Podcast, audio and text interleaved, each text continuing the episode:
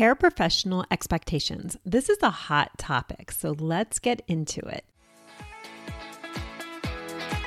Hey, special educators, I'm Jennifer from Positively Learning. Welcome to the Special Educators Resource Room.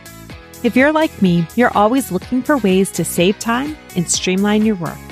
That's why this podcast was created to give you the systems and solutions you need to get your time back. Tune in for tips, tricks, and tools that will help you manage your workload and make the most of your time. Whether you're brand new or experienced, all are welcome in the Special Educators Resource Room.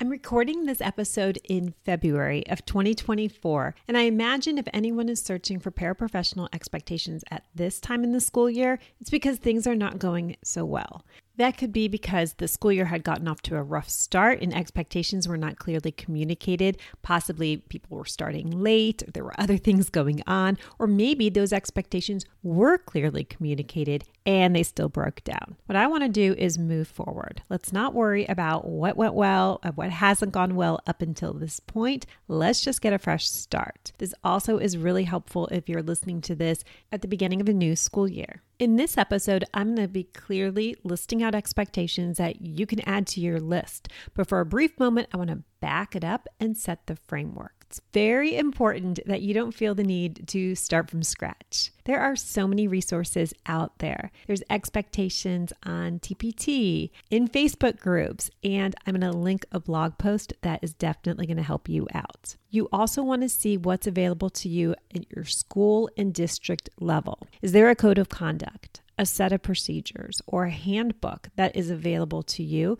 you absolutely want to reference those rather than reinvent the wheel or worse, forget something and not set up paraprofessionals for success.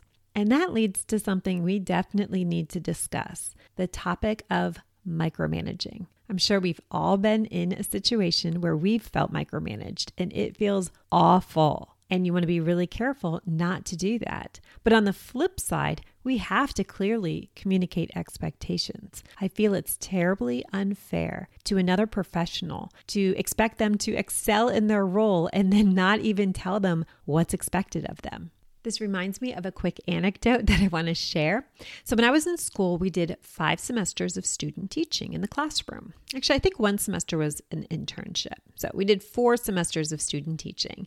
And one semester, I was in a classroom next door to my friend. She was a student teacher also, and we worked with teachers who worked together. And they were definitely the micromanaging style, which was completely fine. They also had us do a ton of prep work. So, they would send us to the teacher prep room and we'd be doing cutting and laminating. But it almost felt like they set us up because we were not allowed to be in that teacher workroom. And we got very publicly addressed by the school. And it was super embarrassing. At that same school, we had um, arrival time. We would get there in the dark. It was 6 a.m. And we would always, you know, park in the very back where there's open spots. And we were not allowed to be parking in the parking lot. We didn't know that either. Apparently, we were supposed to be parking like down the street. And it was such a simple fix, but we didn't know. And that wasn't the rule at other schools that we were at. And again, it was addressed publicly and it was super embarrassing.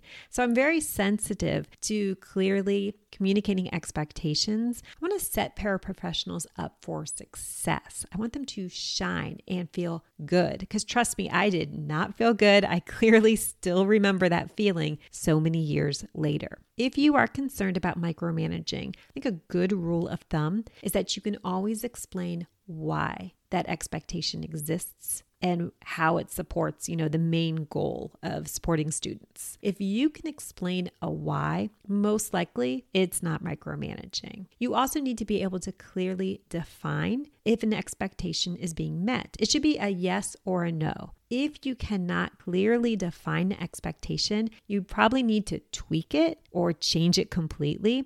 It should be a clear yes or no. Two more tips for expectations. And don't worry, I have this all in a blog post. I'll put the link in the show notes. Two more things. Number one, if you can provide an exemplar of the expectation, that would be so helpful. I know it won't be necessary if it's like, don't chew gum. You know, obviously, you don't need an exemplar for that, but just the idea of thinking about an exemplar for each expectation can help you think it through whether this is something that's necessary or not necessary. And the very last tip is I think expectations should be across the board. So it's not like a us versus them. For example, if you are setting an expectation for the classroom, then everybody in that classroom should meet that expectation. So if you don't want to do it yourself, then think about whether that expectation should be on the list or not. All great tips to keep in mind as I run through this list of paraprofessional expectations. Starting with arrival procedures, what do you want to see all staff doing? For example, all staff will greet students inside the classroom upon arrival. Sounds great. Maybe you want it to be something different. But if you don't have it in writing and a paraprofessional is checking in folders or in the hallway talking with a caregiver, or family member, maybe down the hallway guiding students back to class, those are also all good things. But if you want them to be in the classroom greeting students, it needs to be in writing. Same thing with dismissal procedures. An example could be all staff will accompany students to dismissal area and remain until the end of contract hours. Well, that's up for everyone's protection students' protection, paraprofessionals' protection, and your own. You definitely want to have a statement in writing about contract hours. For example, all staff will be present and ready to work with students during contract hours. And you may also want to make a note of break and lunch times. Maybe you're not going to list what time a break or lunchtime is, but the length of time because we need to be flexible. And we know how things go. You want to put an expectation about tardiness and what the consequences are. And you're not making up these consequences, but instead referencing the rules at your school or district where paraprofessionals come from a service agency. You want to reference the school safety procedures, make that available for paraprofessionals, whether it's posted inside your classroom or you can give a hard copy of the school safety procedure, bathroom procedures, a cell phone policy. Actually, let's go over the cell phone policy because I feel like that's a hot topic. An example would be lead teachers will have cell phones on site for safety and instructional purposes. No support staff will need cell phones during instruction. Isn't that a nice way of saying stay off your phone?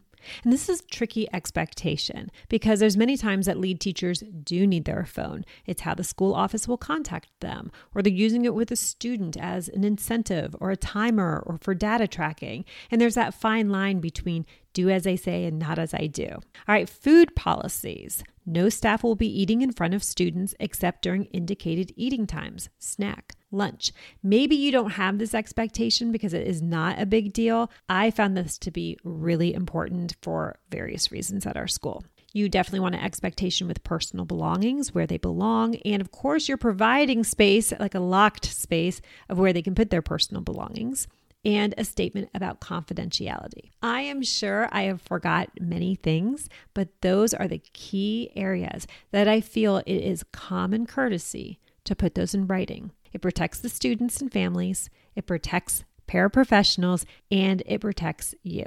Oh, and don't forget to put some type of statement about the school materials and the property. Remember my story about the teacher prep room in the parking lot?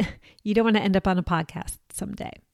If you truly want to avoid conflict at all times with other adults, you definitely need to have clear expectations in writing. And if you really don't want to think about this ever, hop over to my blog post. I'll put the link in the show notes. Thank you so much for listening, and I'll catch you next time in the Special Educators Resource Room.